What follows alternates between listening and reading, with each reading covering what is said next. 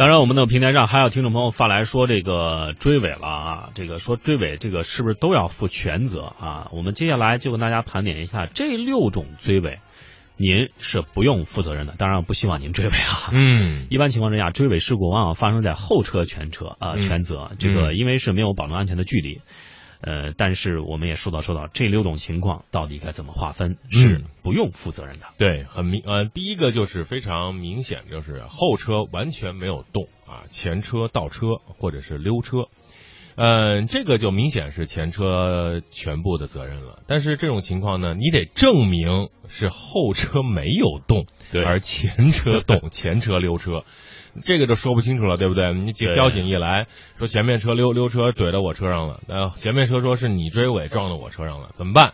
行车记录仪啊，口说无凭，我们就拿视频来作证。如果实在是没有行车记录仪怎么办？因为无论是倒车还是溜车都是有一定时间的，赶紧的把手机拿出来啊，开启无论是拍照还是视频的这个拍摄功能，把这段录下来，作为一个啊执法的依据啊，对您维护自己的权利是非常有帮助的。第二就是前车压线行驶发生追尾，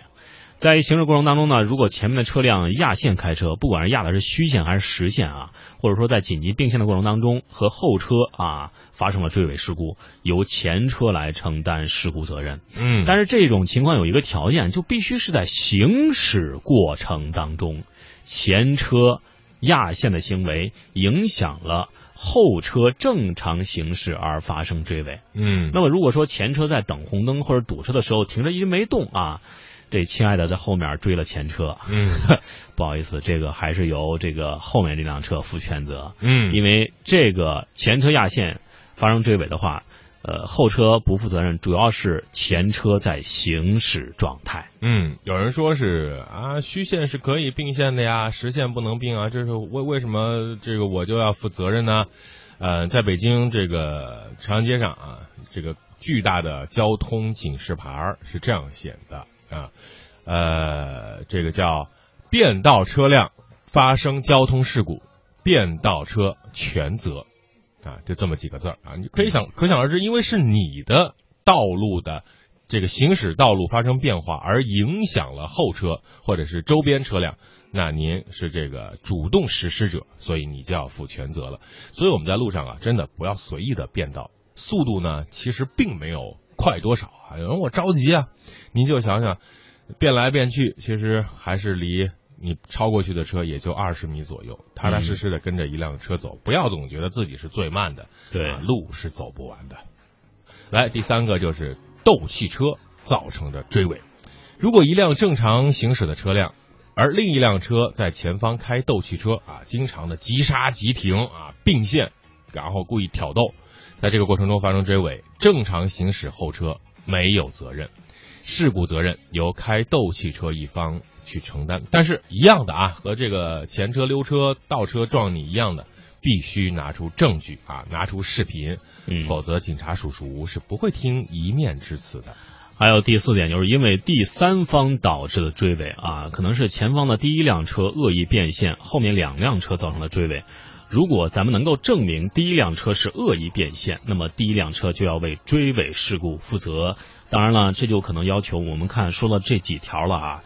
已经对我们安装这个行车记录仪提出了巨大的挑战啊，嗯就是说你安了这个东西之后，将为我们呃在出了事儿之后调查取证提供一个非常重要的这个啊、证据证明啊，这是非常重要的。我所以我也建议大家就是能装就装一个啊，也不是很贵啊，嗯两三百块钱就能够在关键的时刻为我们提供啊别人千口难辨的这种真理真相啊，嗯，这是很重要的。关于选择行车记录仪这个事儿呢，嗯、大家可以看看都市车天下微信推送平台有一篇是专门请到了这个呃研发制作行车记录仪的专家啊，来帮您分析和选择行车记录仪。怎么样选择一个最靠谱的行车记录仪是也是非常关键的，因为这个摄像头的分辨率啊，嗯，这个角度啊，是广角的还是这个有这个定位功能啊？有没有号呃号牌追踪功能啊？这些都会影响到你的视频的效果。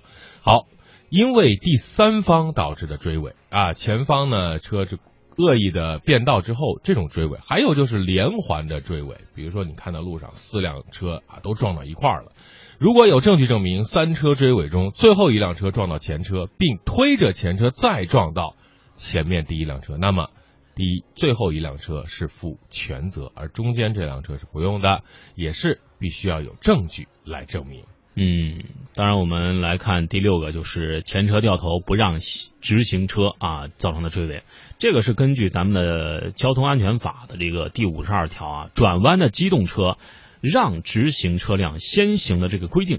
就是掉头车掉头的时候不必让直行车造成的追尾，掉头车需要承担事故责任啊，这是已经写入到法律法规当中的。